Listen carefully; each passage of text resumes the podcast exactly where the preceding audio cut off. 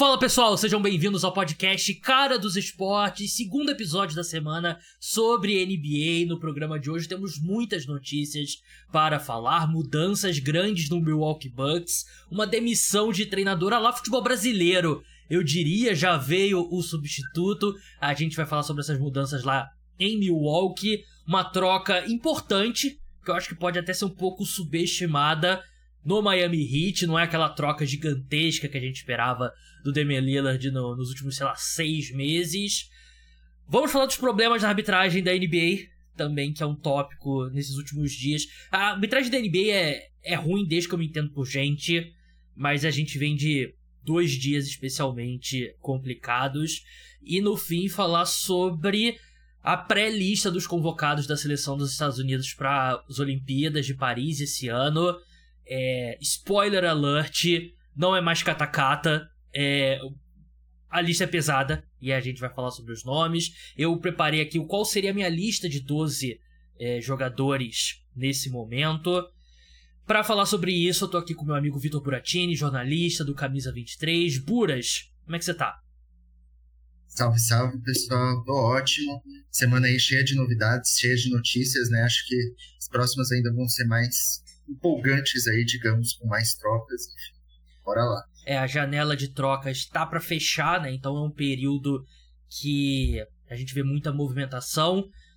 Deixa cinco estrelas lá no Spotify, você que tá escutando no Spotify, deixa like você que tá no YouTube, se inscreve no canal, segue, seja qual for o aplicativo de podcast que você tá escutando. O podcast tá sempre lá entre o top 20, top 15, entre os mais escutados no Spotify. Dá para crescer mais ainda. Indica para os amigos que gostam de NBA, de NFL, playoffs, finais de conferência da NFL estão aí. É, dado os recados, vamos começar pelo Milwaukee Bucks que demitiu o técnico Adrian Griffin depois de 43 jogos. Ele durou meia temporada no cargo. Ele que foi contratado para substituir o Mike Budenholzer, que foi o técnico campeão com o Milwaukee Bucks, mas que já vinha antes do título, ele já era muito questionado. O título deu uma sobrevida para ele e ele permanece no, no cargo, mas depois acaba demitido com aquela eliminação vexatória contra o, contra o Miami Heat na última temporada. E agora Adrian Griffin sai. O, a campanha do Milwaukee Bucks não era ruim, Buras. A gente. É, é justo falar isso, né? A equipe venceu, se não me engano, 30 jogos, perdeu 13, isso mesmo. Segunda colocação na Conferência Leste. Mas o desempenho em quadra não era bom, né? Você não tinha era um time que dependia, obviamente, da sua superestrela jogando num nível absurdo, como o Yannis vinha jogando. E a sensação que eu tenho, não sei se você tem a mesma, é que essas questões táticas, o time não tá rendendo o, o suficiente. Parece que ele perdeu o vestiário de uma forma que talvez fosse irreversível. O que você acha dessa demissão? Você concorda que parece mesmo que ele perdeu o vestiário? Então, é, concordo. Assim, acho que talvez esse não tenha sido o principal fator. É, porque aquela, essa questão de vestiário geralmente tem, às vezes, mais relação com jogadores, né? É, na relação dele com jogadores. Eu acho que teve um impacto, sim, mas acho que a própria direção também teve, porque imagino que esperava resultados mais imediatos, né? Porque, enfim, a troca pelo Damian Lillard ali, todo mundo taxou como um grande negócio, e realmente foi um grande negócio. O encaixe dele é interessante, óbvio que você perde ali na questão defensiva, mas você ganha muito na ofensiva, porque ele é uma das principais armas ofensivas aí da NBA. E ainda não tinha acontecido esse encaixe, tanto no ataque quanto na defesa. Nenhum dos dois estava ali é, se destacando, nenhum dos dois lados da quadra. Você falou, acho que os que estava fazendo a equipe ganhar tantos jogos era sempre uma atuação individual de destaque, né? Então, um dia Yannis jogava muito, no outro Lillard jogava muito. É, nunca tinha ali o coletivo que a gente imaginava, né, que o Bucks coletivamente nas últimas temporadas, apesar desse resultado aí é, bem ruim no ano passado, tinha um coletivo forte, sim. É, a gente sabe que ali o Budenholzer tinha esse problema, às vezes, da questão das rotações, de, às vezes ele tinha uma minutagem muito baixa, até pro próprio Yannis, mas é, a equipe jogava melhor com ele, né, e o Andrew Griffin então, pô, primeira experiência dele como técnico, ele teve sei lá, 15 anos, acho que como assistente, passou pelo Raptors, pelo KC, tinha passado pelo Chicago Bulls, já tinha passado pelo próprio Milwaukee, se eu não me engano, ele começou a carreira dele como assistente no Milwaukee Bucks. E, cara, uma coisa que a gente vê é que, assim, eu acho que muitas equipes, elas, é, depois do sucesso do Nick Nurse ali, que com uma temporada como técnico ele já pô, teve sucesso, elas estão esperando que os treinadores que, que, que são elevados, né, do cargo de assistente para treinador, é, tenham resultados tão rápidos quanto, e a gente sabe que não é assim, o Nurse era uma exceção, não uma regra, né? Então a gente vê ali, por exemplo, Darwin Ham, que pô, foi elevado do cargo de assistente para técnico, trocou ali, é, ele era assistente, do próprio Bucks, virou treinador do Lakers, não conseguiu ainda o sucesso. É, acho que às vezes eles estão promovendo é, assistentes para o cargo de técnico que não estão tão preparados assim. Eu imagino que o Adrian Griffin foi esse caso, né? Era um cara que como a gente falou ali, o Yannis talvez gostava, né? Mas acabou que a relação não deu certo ali com o técnico. Acho que ele ainda tem muito futuro, mas o momento não foi o ideal. É, a questão é que a, a sensação que eu tenho é que ele foi contratado com uma linha do tempo em mente e essa linha do tempo foi muito acelerada com a chegada do Damian Lillard, né? Porque Sim. ele era um cara que. O projeto ali tem um bom relacionamento com o Yannis, vamos construir aqui alguma coisa na segunda fase da carreira do Yannis. Só que quando o Damian Lillard chega no time, muda tudo. É para ser campeão agora. E Sim. a paciência era curta da direção dos jogadores. Saiu uma matéria do Chris Haynes, que é um cara que tem. É, é, ele é amigo do Damian Lillard. Então, o que sai sobre o Bucks a gente acredita que foi o Damian Lillard que falou para ele, alguma pessoa ligada ao Damian Lillard.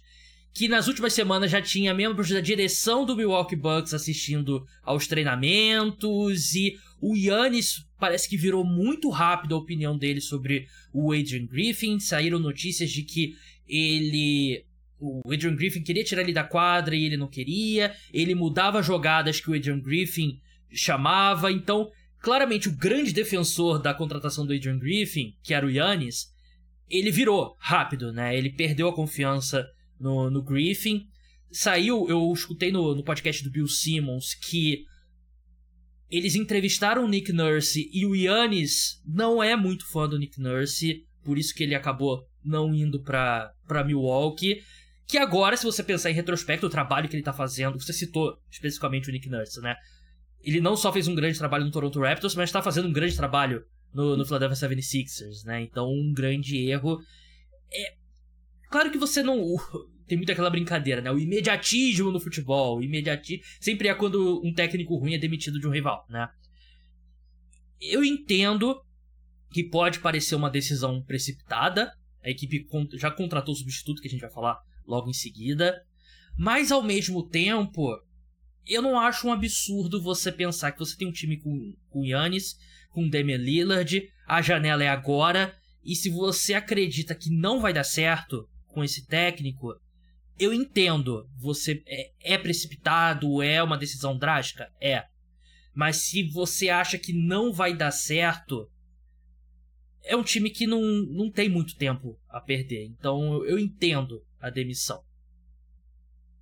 É, eu entendo a demissão, o que eu não entendo mesmo é a contratação. Sim, é. Assim.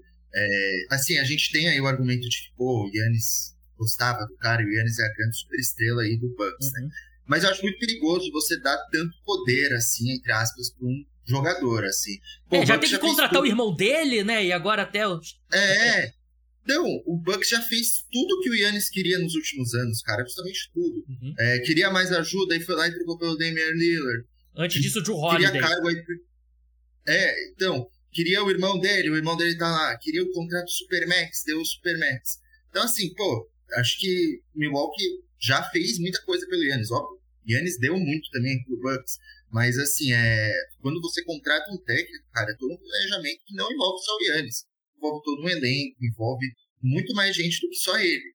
Então, assim, é, acho que foi um erro. Tudo bem, talvez não queira contratar beleza o Nick Nurse, porque Yannis não gosta, e talvez isso causasse uma relação não tão boa, né?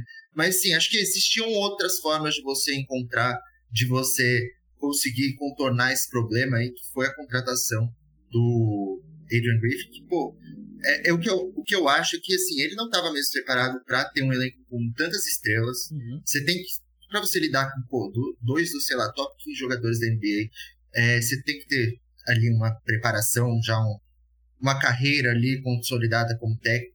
E é o que a gente falou, ele perdeu o vestiário e acabou sendo demitido. Foi uma das demissões, acho que mais rápidas, uma das é. cinco demissões mais rápidas da história da NBA. Fazia, sei lá, 10 anos que um cara não era demitido no meio da primeira temporada dele. É. Então, isso mostra que foi algo realmente ruim. É, eu tô sentindo nesses seus comentários que você é pró-contratação do Doc Rivers, né? Que é o substituto dele. Não, calma aí. A gente vai entrar nesse assunto. O último ponto, que acho que em retrospecto a gente identifica que era um sintoma estranho, foi a saída do Terry Stotts, da comissão técnica do Milwaukee Bucks, né? Que foi atribuída na época a um possível problema de relacionamento dele com Damian Lillard, né? Que ele foi técnico do Portland Trail Blazers por muito tempo.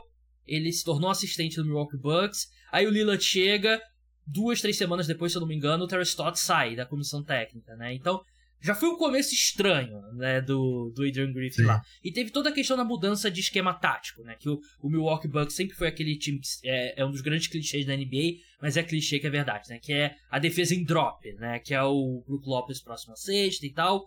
E o Adrian Griffin, ele é um cara mais que, como eu trabalho no Toronto Raptors e tal, é mais usar aquela defesa em blitz, né, de mandar o pessoal lá na frente do pick and roll e tal. E logo de cara não estava funcionando os jogadores teve uma suposta reunião com líderes do elenco e o Adrian Griffin e eles voltaram ao estilo de defesa que o Mike Budenholzer fazia, né? Aquela defesa mais em drop. E a sensação que eu tenho, que ficou é o time não teve a evolução tática que precisava com a saída do Mike Budenholzer, mas também não estava no esquema mais do que foi campeão, né? Ficou meio que no meio do caminho. No meio termo. É, e no geral perdeu muito defensivamente. Acho que não só o Drew Holiday, por exemplo. O, a diferença defensiva de um Malik Beasley para um Grayson Allen é grande também. Outras peças, o time perdeu profundidade. E aí acaba que realmente foi um, um grande desastre. Sobre o Doc Rivers. Doc Rivers é o novo head coach do Milwaukee Bucks. Ele que estava lá como consultor, ele estava fazendo ali o meio do caminho do, do Adrian Griffin com a diretoria, ou seja, uma baita. Estranho, né? O cara que tava meio que ajudando ali. É, Pô, a trairagem, é, né? Acho que a gente pode falar isso. É, eu sou o consultor aqui, a minha cons... o meu conselho para vocês é que vocês demitam um cara e me contratem, né? Foi a consultoria do Doc Rivers. Cara, eu não entendo como que o Doc Rivers continua tendo tantas oportunidades com times de elencos tão qualificados. Porque ele conquistou um título com um super time do Boston Celtics há mais de 15 anos atrás, com Kevin Garnett, Paul Pierce, Ray Allen, Rajon Rondo, um grande time. Ele vai pro Clippers, um fracasso completo em duas eras diferentes do Los Angeles Clippers. Ele teve o Clippers do Lob City com Blake Griffin, Chris Paul, DeAndre Jordan. Nunca conseguiu, sempre decepcionava. É, vai pro Philadelphia 76ers antes disso, do Los Angeles Clippers, pega aqueles primeiros anos do Kawhi e do Paul George, também não dá certo. Ele vai pro pro Philadelphia 76ers com com o Embiid, nesse último ano com o Harden, também outro fracasso. E agora ele tem mais uma chance num time com duas super estrelas. Cara, eu não entendo. Assim, vou te perguntar, Buras, o que, que o Doc Rivers faz? Qual que é a, é a característica do Doc Rivers, tática, que faz ele se encaixar com esse time? Eu não sei dizer. Eu não sei dizer qual que é a qualidade do Doc Rivers. A qualidade do Doc Rivers é ter se alinhado ao Kevin Garnett, o Paul Pierce, o Ray Allen e o Rajon Rondo 15 anos atrás. Eu, eu sinceramente não entendo. Cara, é só para começar a falar assim que Milwaukee Bucks escolher contratar um cara assim isso nem falando dos, das questões técnicas dele e afins que você já falou que basicamente não existem, né? Atualmente ninguém consegue encontrar algo que defenda é, uma contratação do Doc Rivers porque faz tempo que ele não tem um bom trabalho. É, é o que você falou, pô, um time que ele tinha lá no Boston Celtics era no mínimo título, qualquer coisa que não fosse considerado título era fracasso. Nos últimos anos as equipes dele, se eu não me engano, elas nem conseguem chegar nas finais de conferência, né? É uma coisa assim, tipo, a, sei lá, tinha uma estatística na última temporada que, sei lá, sete anos seguidos as equipes do Doc Rivers caíram na segunda rodada dos playoffs. Era algo do tipo. E um assim. monte de virada que Então- leva em, em séries, né? É, tem isso ainda. Ele, ele acho que é o único técnico que levou mais de uma virada de, de- estando ganhando de 3 a 1 Sim. Então, assim, pô, já, já é o bastante pra você pensar, pô, é melhor não contratar esse cara. E você tem ele como seu consultor. Tudo bem você ter ele como consultor, porque, pô, cara tá há muito tempo no mercado da NBA e ser consultor é outra história.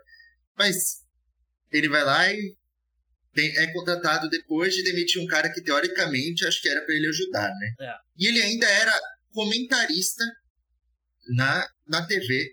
Pra mim, você ser comentarista na TV e você já ser consultor de uma equipe já é um conflito de interesses, né? Na minha opinião, você vai ter um viés ali. É, mas aí Então, nesse cara, é- ponto, eu acho que era. O viés era muito mais pra ESPN do que pra, pro Sim, time em si, né? Porque, pô, como que você vai ser o comentarista enquanto você tá trabalhando pra um time? Isso eu acho. Eu acho pra ESPN era. Eu não, não, pra mim não faz sentido como que eles aceitaram isso. Pro Bucks eu acho que. sim, então. Não, mas é, é- são decisões, assim, sem sentido, na minha opinião, pro, do cara, assim.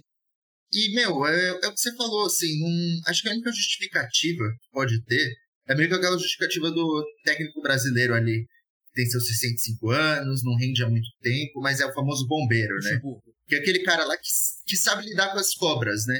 Então o Doc Rivers ele já teve muita cobra no elenco, já teve muito super estrela, já lidou com James Harden, Joel Embiid, Kawhi Leonard, Paul George, Kevin Garnett, enfim, 10 aí caras que, pô, são super estrelas.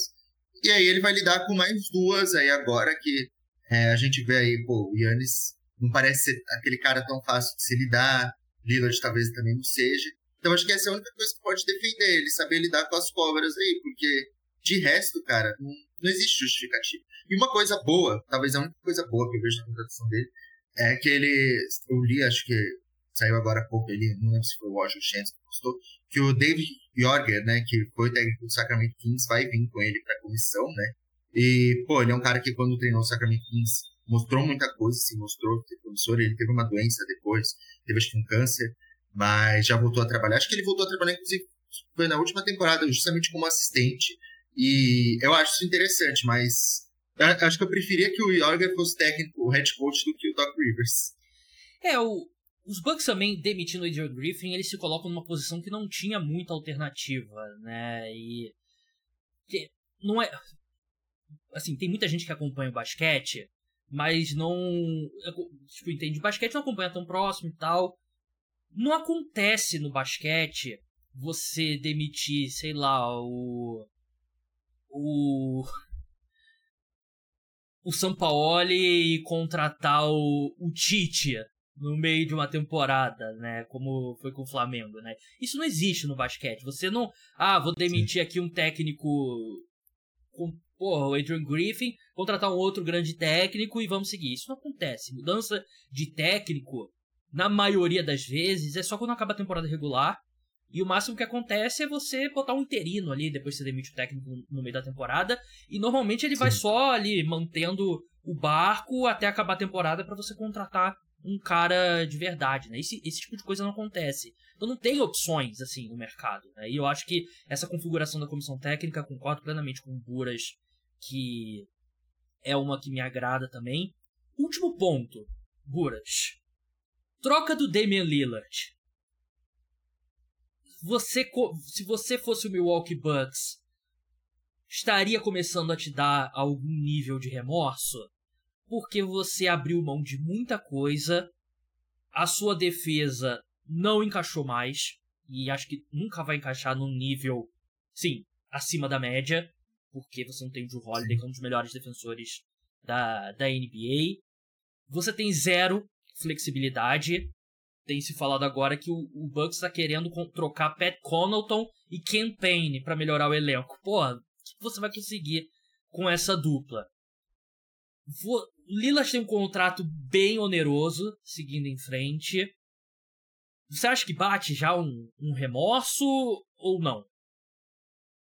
Cara, eu acho que bate, porque a gente vê que essa diretoria do Bucks tá querendo fazer de tudo, né, pelo por- mais um anel aí para aproveitar esse tempo do Yannis, o auge dele, né? Então assim, acho que qualquer decisão que já parecer um pouco errada, eles já vão ficar ali com o pé atrás, tipo a contratação do Adrian Griffin, né? Mas eu, se fosse eles, eu ainda não estaria. Eu esperaria uma temporada inteira para avaliar se eu vou me desesperar Posso ou não. perguntar de outra Porque, assim, forma? Ainda tem... Uhum. Volta no tempo, o quê? Seis meses. Você faria de novo essa troca? Cara, eu faria, por incrível que pareça. Eu faria, porque, cara, você juntar duas das grandes armas ofensivas aí da NBA juntas, ó, tem todos esses problemas que a gente falou é, de questão de defesa e afins. Mas eu acho que ainda tem salvação. Acho que ainda tem salvação se você tiver um técnico que souber o que tá fazendo, assim. É, cara, aí, quando teve a troca, todo mundo ficou, assim, 90% ficou encantado, pô, dupla Damian Lillard e Giannis com todas as possibilidades ofensivas que se abriam, eram fenomenais. Só que a gente ainda não viu elas acontecendo, acho que justamente também por uma questão de esquema. Então, se alguém souber extrair aí o melhor deles, acho que dá jogo. Mas ainda não encontraram essa pessoa. Não foi no Adrian Griffin e não vai ser no Doc Rivers, provavelmente. Esse é o problema. É, eu só. Eu também. Eu também faria de novo a troca. Acho que na época eu apontei que eu gostava da troca, mas era um preço caríssimo que o, o Milwaukee Bucks pagou.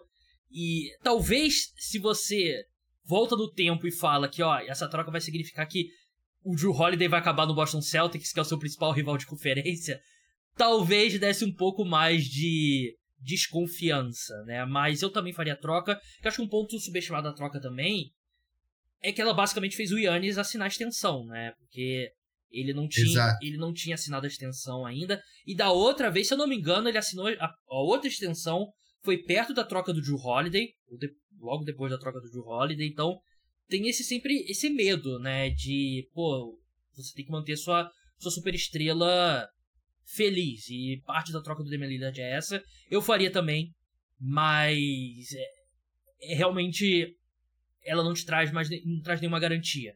Vamos ver agora com com Doc Rivers se ele consegue extrair mais dessa dupla para começar mais pick and roll entre entre Dame e Yannis, né? Acho que tem utilizado bem pouco e é uma arma imparável.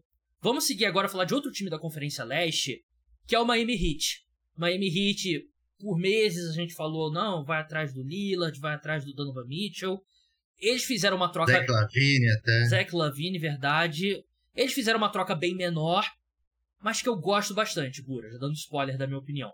O Terry Rozier, armador do Charlotte Hornets, que começou no Boston Celtics. Ele estava naqueles times do Boston Celtics com Tatum e Jalen Brown jovens, que foi longe, que jogou muito bem quando o Kyrie Irving não estava em quadra. Ele vai para Miami, ele é da Flórida, ele é torcedor do Heat. Tem tweets antigos dele, tipo 2010, 2011, comemorando a vitória do Heat, falando do Miami Heat e tal.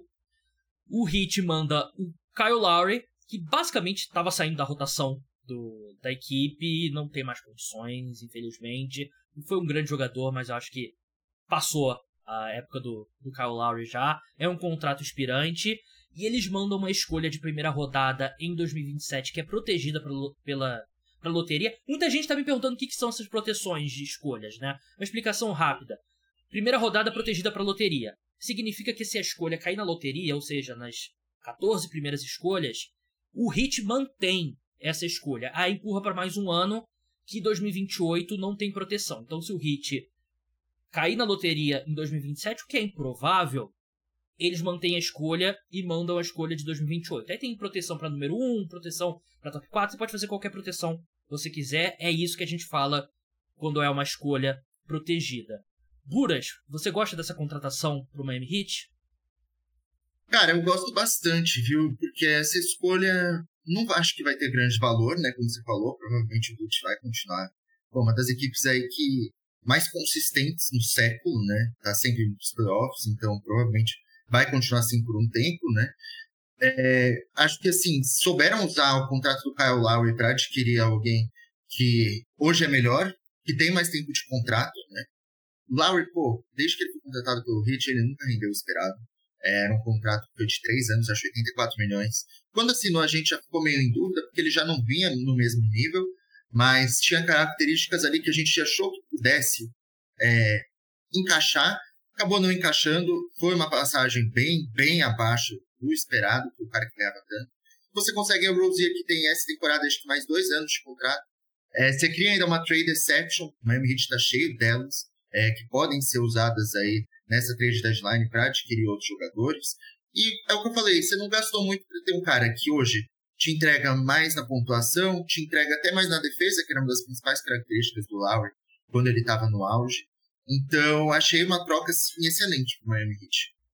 É, não é aquela troca grande, né? Mas eu acho que ele é perfeito para se encaixar. E é exatamente o que a equipe precisa, né? Que ele é um cara que você confia. Ele não é um grande defensor, até porque fisicamente ele não é muito grande, né? Então, ele tem 1,80m e pouco, deve ter mais ou menos, por aí, 6 e 1. É, 1,85m, né? Ele, altura ok. Cara experiente, ele não é muito velho, ele é um pouco mais novo do que as pessoas pensam, ele tem 29 anos, porque ele, ele se destacou muito cedo no Boston Celtics, né? Mas ele vem fazendo a melhor temporada dele em termos de, de pontuação, 23 pontos por, por jogo. Eu acho que ele se encaixa nessa cultura hit. E ele é um cara que ele é um armador, mas pode jogar na posição 2 também e sabe jogar sem a bola, né? Naqueles momentos que o Jimmy Butler vai iniciar o ataque, às vezes o Tyler Hero, eu acho que ele se encaixa bem. E eu acho também que o Miami Heat dessa forma, ele mantém flexibilidade para mais uma troca, né? Você tem tem escolha Sim. ainda, tem Jovic para envolver, tem, por exemplo, o contrato do Duncan Robinson, contrato, apesar de ele estar tá arremessando muito bem, tem contrato do então Tyler Heroes, dependendo, né? Então Sim. é um time que mantém versatilidade aí para para mais uma troca e eu acho que esse quinteto faz muito sentido, né? Eles podem terminar jogos com com Rogier, com Tyler Hero, Jimmy Butler, Remy Hackers e, e Ben Adebayo, né? Que eu acho que é um baita quinteto, um quinteto que pode competir sim pela, pela Conferência Leste. Eu também acho, e cara, é o que você falou aí. Hoje, assim, o Rozier não é um defensor espetacular, mas eu acho que no esquema do Miami Heat ele pode ser até positivo, sim. É, e é o que ele pode começar os jogos com titular pode ser um excelente sexto homem. A gente ainda não sabe exatamente como ele vai ser utilizado aí, né? Mas ele traz muitas opções. E é o que eu falei, essas trade deceptions também podem ser usadas para adquirir jogadores ali. Óbvio que são jogadores que ganham salários menores. Se não me engano, a trade deception foi criada nessa negociação por cerca de 7 milhões de dólares. É, o que é interessante aí se você junta ali com outro contrato de outro jogador. E, bom, Hit continua tendo ativos, o Jovic, ele, ele até ganhou um pouco mais de espaço essa temporada, né? Ainda é um jogador muito jovem, eu acho que ainda tem o seu valor de mercado, sim. Então, é uma troca muito boa e o Miami Heat, que você falou, vai novamente competir ali na cabeça, né? É, às, vezes, às vezes a gente olha o Miami Heat não vê talvez as superestrelas como o Milwaukee tem, como o próprio Boston tem, como o Sixers tem, mas sem dúvida nenhuma é um elenco muito qualificado para ir longe. É, e a gente já viu quantas vezes o Jimmy Butler é capaz de elevar o nível dele na, na pós-temporada, né? Então, é, eu acho que é um time que tá logo ali. Hoje eu diria que. Acho que tem um top 4 destacado. Eu acho que o Celtics está destacado dos demais em termos de favoritismo. Eu acho que é tipo um degrau e meio, assim, em relação. Sim. E eu colocaria Philadelphia 76ers, Bucks e Miami Heat no mesmo, mesmo grupo ali. Meio, meio que empatados. Cada um com seu ponto forte e seu ponto fraco. Logo abaixo. É, é que eu acho que cada um tem um ponto forte, muito forte, é. né? E talvez um ponto fraco que se destaque, né? Mas acho que é interessante que o Hit hoje ele tem, pode ter uma rotação aí de uns 10 jogadores. Cara. Sim. É, Rozier, Hero, Butler, Duncan Robinson, Josh Richardson, Caleb Martin. Enfim, são muito, é muita gente. E na, isso é bom na temporada regular, porque permite você descansar alguns jogadores, já que nos playoffs uhum. essa galera toda não vai jogar, com certeza. Verdade. É, e mais uma vez eles conseguem, né? A gente, pô, perderam o Gabe Vincent, perderam o Max Struz, o que, que, eles vão fazer? E Sim. eles sempre conseguem. É, tem o Highsmith também, que eu acho que é um cara que pelo menos jogou nos playoffs da última temporada. Mas enfim, vamos avançar aqui que é um tópico atemporal, que é a crise na arbitragem. É, assim, primeiro, queria saber se o Guras acha que dá para chamar de uma crise na arbitragem nenhum torcedor da NBA tá feliz com a arbitragem. A gente teve no. Ontem, né? A gente tá gravando aqui na, na quarta-feira. A gente teve dois casos bem destacados, né? A gente viu o. O Chance Billups. Ele quis pedir um tempo antes do, da andada que marcaram no, no Malcolm Brogdon. Claramente pediu, a arbitragem não deu. E deu andada e deu falta técnica no, no Chauncey Billups, ejetou ele da partida, que foi desastroso. E saiu um relatório agora que no final do Timberwolves contra Hornets foram 10 marcações erradas nos últimos dois minutos. 10. Tem uma específica no Towns que é um absurdo. Que é a mais absurda. É uma das faltas... Que teve 12 faltas nele. É, é uma das mais absurdas que eu já vi não ser marcada numa quadra de NBA, né? O... Tudo bem, o Towns fez seus 62 pontos e perdeu o jogo. Sim, é verdade. Mas, cara, é, é um tópico difícil porque tem sempre aquela discussão. Não, é porque hoje em dia a gente vê mais o que está acontecendo no quadro, então a gente identifica mais os erros e tal. Mas eu acho que a arbitragem da NBA, uma liga que tem tanto dinheiro, não é possível ser tão ruim assim. E você tem o pior dos mundos. Você tem uma arbitragem que erra muito, e aí tem as revisões que duram muito, que atrapalha muito o fluxo do, do jogo.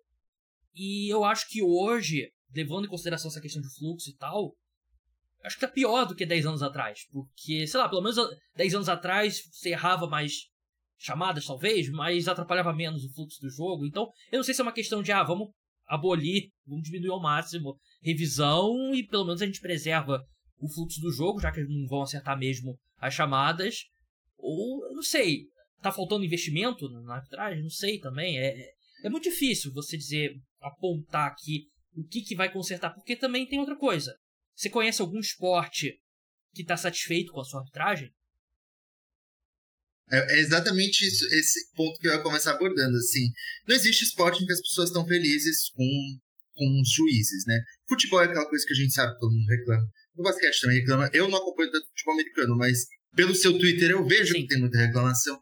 Cara, nas lutas que eu acompanho, o MMA tem reclamação dos árbitros. Então, assim, não existe esporte em que estejam satisfeitos com os árbitros. Eu acho que existem os dois lados. O lado torcedor, que vai reclamar de absolutamente tudo que a arbitragem fizer, que não, no mínimo, não é nem favorecer sua equipe, mas que seja bom para ela, né? Digamos assim, que seja neutro.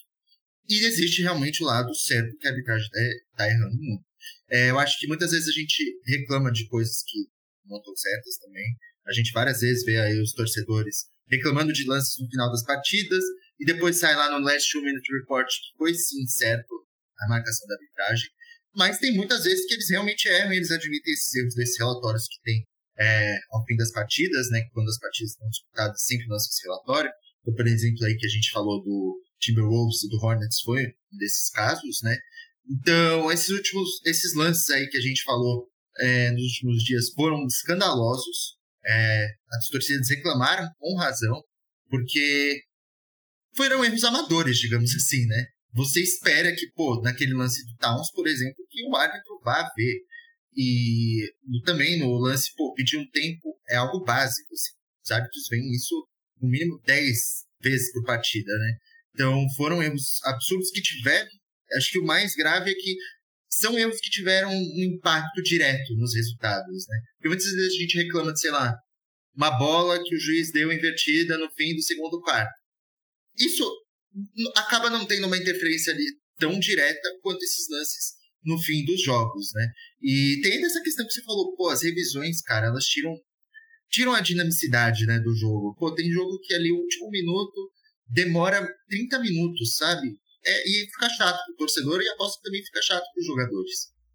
É, a gente que cobra esses jogos, a gente sabe o, desespero que é, né? No minuto final, quando começa revisão, aí é, porra, 10 minutos de uma revisão, 5 minutos de uma revisão, e aí é um inferno, né? E aí você, no saldo geral, você ainda acaba errando, né? Então, eu, assim, eu, eu coloquei mais na pauta como pra gente é, poder reclamar aqui, porque eu não sei qual é a solução. Eu não, sinceramente não sei. Eu, em todo esporte que eu acompanho, eu sou um defensor da do Sky Judge que eles falam nos Estados Unidos, né? Aquela pessoa que está assistindo e aí tem uma marcação e obviamente pela imagem é errada, o cara já fala, tá errada, a falta é essa e já segue o jogo.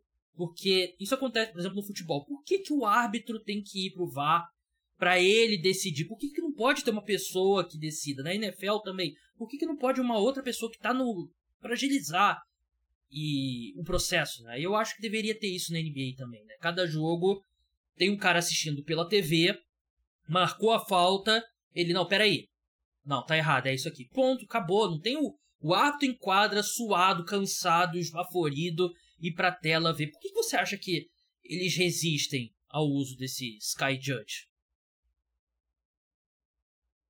Cara, é, eu acho que os árbitros, eles também eles têm essa questão de... Eles têm o seu próprio ego, né? Ah, entendi. Digamos assim. Yeah. E eu, eu acho que eles... A gente vê ali, pô, Tony Brothers, por exemplo, querendo aparecer Ah, naquele ama, outro dia, você lembra? ama. Então, assim, eu, acho que eles também não querem admitir que eles mesmos erram. Qual que é Eu aquele que que, fala pra câmera de lado, assim? Ele fica meio de lado e fala assim pra câmera. É, um- Não, e toda rodada, toda rodada tem um lance em que o árbitro vai lá e viraliza que ele fez alguma gracinha, sabe? Eles também querem ser um pouco. É. Mas são poucas as vezes que você vê um árbitro admitindo erro. Eu lembro de uma vez ele admitindo, foi naquele Lakers e Celtics da temporada passada, que o LeBron ele vai Sim. Bandeja, o Jason Tatum bate no braço dele, o Minute Report. É, o Last Minute Report con- confirmou, mas antes de confirmar, o próprio árbitro foi lá e falou: a gente não viu o lance. Então, assim, eles também É. não nunca vão admitir os erros deles, né? E eles, acho que tem muito árbitro que não gosta de quando vem essas novas, quando tem outras coisas para ajudá-los, né? Uhum. Justamente porque talvez eles percam um pouco do poder e um pouco da barganha deles ali, né? Então, eu acho que essa é uma das razões, talvez. Justo. Única ressalva aqui: o único árbitro que é parte do espetáculo, que pode fazer essas coisas e pode aparecer, é o Scott Foster apitando o jogo do Chris Paul. É o único. Nossa, Porque aí, quando você. Pô, tem licença poética. Exatamente. Quando tem o jogo do, do Warriors, né, o jogo do Chris Paul em geral, e é o Scott Foster, o árbitro, é parte do show. Aí tem que deixar rolar, e aí ele tem que aparecer mesmo, tem que, porra, falar, Tem que ter uma discussão entre eles. tem que fazer trash talk com o Chris Paul, aí é parte do... Os outros, não. A gente tem... Até tossi aqui. Tem espaço pra um, o Scott Foster com o Chris Paul. Tirando isso, não tem mais espaço, espaço Não, pra aparecer. eu acho que uma coisa que a gente tem que falar também é que parece que a NBA, ela não. Talvez não faça a renovação dos árbitros, Do né? Que às vezes pede, né?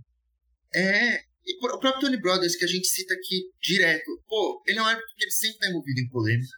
Sempre tem lance dele ali que as pessoas ficam, meu, como é que ele errou nisso? E todo ano ele tá lá, apitando, sei lá, 50 jogos, apitando jogo de playoffs, fazendo erro assim, erro que eh, interfere diretamente no resultado, sabe? Então eu não. Eu acho que tem que também. A gente sabe que NBA tem muito dinheiro para investir. E o Adam Silver mesmo disse: não, sempre que um árbitro erra, a gente vai lá e a gente faz, tipo, sei lá, um curso, assim, digamos assim, com ele. Uhum. Eles são punidos também quando erram. Mas acho que as punições não estão sendo bastante, porque eles continuam errando direto e reto, assim. Pô, nos últimos dois dias é o que a gente falou. Se fosse um erro, talvez, por semana, a NBA tem muito jogo. É. E, enfim, tem, sei lá, 70 jogos por semana. Um, um jogo com um erro que vá ser polêmico, tudo bem, mas nos últimos dois dias teve dois, sabe? Erros crassos, assim. Isso fora, sei lá, outros erros pequenos ali ao longo dos jogos que a gente Uhum, não vê aí. Mas tá tendo muito last minute reports, que são quando eles uhum. tem, assim, tá tendo muito last minute report com erros, né? Porque às vezes acaba não tendo um erro, porque, assim, automaticamente, quando o jogo tá perto, eles vão lançar um. Quando o jogo tá apertado nos últimos 10 minutos, eles vão lançar. Mas tá tendo muitos com muitos erros, isso é grave. É, e com aposta esportiva envolvendo muito mais dinheiro do que há cinco anos atrás, isso se torna um problema, né? Então, Levanta suspeita, né? é, até o momento que vai ter um site de aposta que ou vários que vão se juntar e processar a NBA, né? Levar, perderam lá um dinheirão por causa de, de um erro. Então, tem que melhorar mesmo. Vamos encerrar falando sobre a seleção dos Estados Unidos, que a Federação de Basquete do país anunciou o, a pré-lista dos convocados e foi bom enquanto durou esse cenário competitivo no basquete internacional. Eu vou ler a lista aqui dos 40 nomes escolhidos. Eu fiz uma lista dos meus 12 que seriam os escolhidos Eu também momento. tenho a minha. E a gente vai debater então. É, mas eu vou passar a lista, vou ler o mais rápido possível, né? Porque não é nada bom podcast você ler uma lista tão Uhum. longa. A ordem aqui tá pelo sobrenome do jogador, né? Eu, eu copiei e colei a lista, não vou digitar ela toda de novo. Mas vamos lá. Ben Adebayo do Heat, Jared Allen do Cavaliers, Paulo Banqueiro do Magic, Desmond Bain do Grizzlies, Scottie Barnes, do Raptors, Devin Booker, do Suns, Michael Bridges, dos Nets, Jalen Brown, dos Celtics, Jalen Brunson, dos Knicks, Jimmy Butler, do Heat, Alex Caruso, dos Bulls, Curry, do Warriors, Anthony Davis, do Lakers, Kevin Durant, do Suns, Anthony Edwards, do Timberwolves, Joel Embiid, isso mesmo, Joel Embiid, tem nacionalidade dos Estados Unidos, ele decidiu defender a seleção americana, havia muita especulação que ele defenderia a França, mas ele acabou optando pelos Estados Unidos. De'Aaron Fox do Sacramento Kings, Paul George do Los Angeles Clippers, Aaron Gordon do Denver Nuggets, Therese Halliburton Indiana Pacers, James Harden do Los Angeles Clippers, Josh Hart do New York Knicks, Tyler Hero do Miami Heat, Drew Holiday do Boston Celtics, Chet Holmgren do Oklahoma City Thunder, Kyrie Irving do Dallas Mavericks, da Jerry Jackson Jr. do Memphis Grizzlies, LeBron James Los Angeles Lakers, Ken Johnson Brooklyn Nets, Walker Kessler Utah Jazz, Kawhi Leonard Los Angeles Clippers, Damian Lillard Milwaukee Bucks, Donovan Mitchell é, Cleveland Cavaliers, Chris Paul Golden State Warriors, Bobby Portis Milwaukee Bucks, Austin Reeves Los Angeles Lakers, Duncan Robinson Miami Heat, Jason Tatum Boston Celtics, Derek White Boston Celtics e Trey Young do Atlanta Hawks. Buras. Na minha Bebe uma água agora. Enquanto eu bebo uma água, faltou alguém? Cara, na minha opinião, não faltou ninguém, assim. É... Acho que tem muita gente, inclusive, né? Pô, uma pré-lista com 41 nomes, sendo que 12 só, não. É gente pra cacete, né? Então, assim, se faltasse alguém aí, é porque teria algo muito errado, né? É, o Jamoran que tá machucado, que eu acho que seria um cara que entraria. É. É, você pode citar alguns outros aí, sei lá, o Zion Williamson não tá, né? Não. Tem como. Você poderia citar talvez ele, né? Porque, pô, uma estrela, de certa forma, mas a gente sabe que ele não tá jogando no nível aí, né? Uhum. É, mas, cara, não faltou e, assim, é, tem, tem, muita gente que disputou aí as últimas competições uhum. que não vai, na minha opinião. Porque tá tendo aquele papo de que o LeBron tava recrutando a galera é. para ter aquele negócio de formar o super time. Então, assim, eu já adianto que eu acho que, por exemplo, Bobby Portis, que foi um cara que disputou, acho que, se eu não me engano, acho que é a última Copa do Foi, mundo, tava na. Disputou. Acho que ele até terminou como titular, se eu não me engano. É, ele não vai disputar, não. É. Esse já é uma certeza, sim. É, então, o, o é, Draymond, a ausência dele, eu acho que é uma que.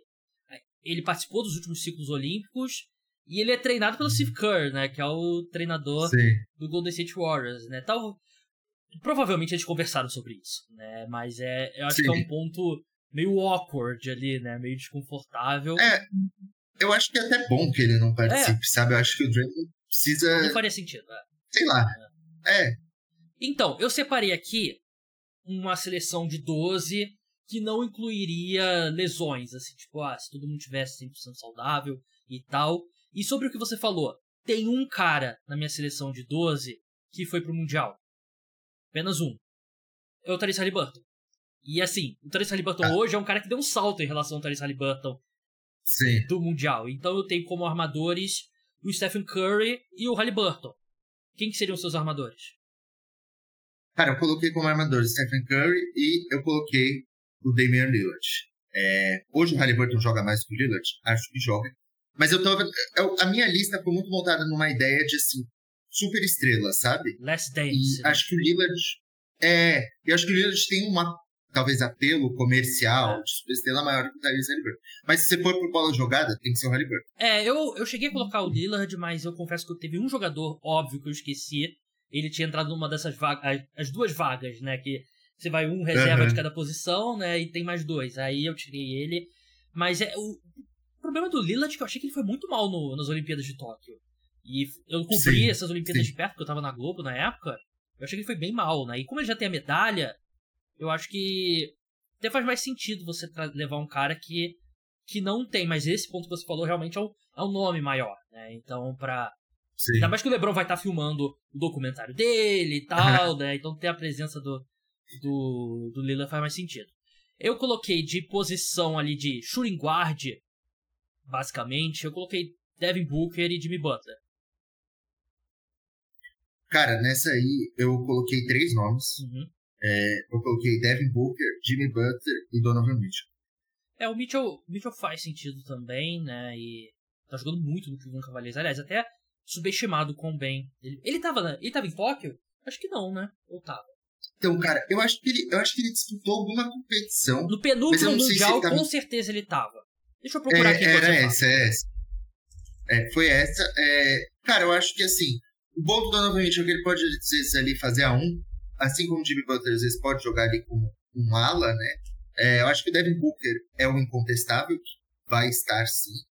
Mas esses aí são, acho que, os três grandes nomes, assim, talvez você pudesse pensar, pô, o Anthony Edwards, que, se não me engano, ele jogou uma competição, se não me engano, foi o último Mundial. Ele estava no Mundial. Tenho certeza, mas foi o melhor jogador dos Estados Unidos. É, é, exato. Então, acho que talvez existisse um argumento aí para ele jogar, talvez no lugar do Donovan Mitchell, mas acho que o Mitchell hoje seria. Ele não estava na última. É, então. O Mitchell, ele tava no Mundial que eles caíram nas quartas. Isso eu lembro. Bem, que eles estavam naquele time com Tatum, com, com Jalen Brown e tal. Alas. É... Jimmy Butler é um ala, né? Devin Booker também é um ala. Mas eu Sim. coloquei Kawhi, Paul George, LeBron, Tatum e Kevin Durant. Aqui acabou. Não tem nada que nenhuma outra, nenhuma outra seleção possa fazer. Peraí, quantos nomes foram? Só repete. Kawhi, Paul LeBron. George, LeBron, Jason Tatum e Kevin Durant. Cinco. São os meus cinco. É. Que é bom jogar ali como ala e como alas pivôs, né? É, vão revezar ali. Uhum. É, outro nome que eu pensei que talvez pudesse entrar. É porque, assim, as convocações, eu sempre sinto que elas têm 10 nomes ali que, pô, são unanimidade. E às vezes eles levam dois jogadores ali meio aleatórios, sabe? Tipo, eu acho que o Bob Porres é um nome meio aleatório que foi pro Mundial, assim. A gente sabe que o Mundial é um nível abaixo, mas eu acho que ele tava ali ainda abaixo dos demais, né?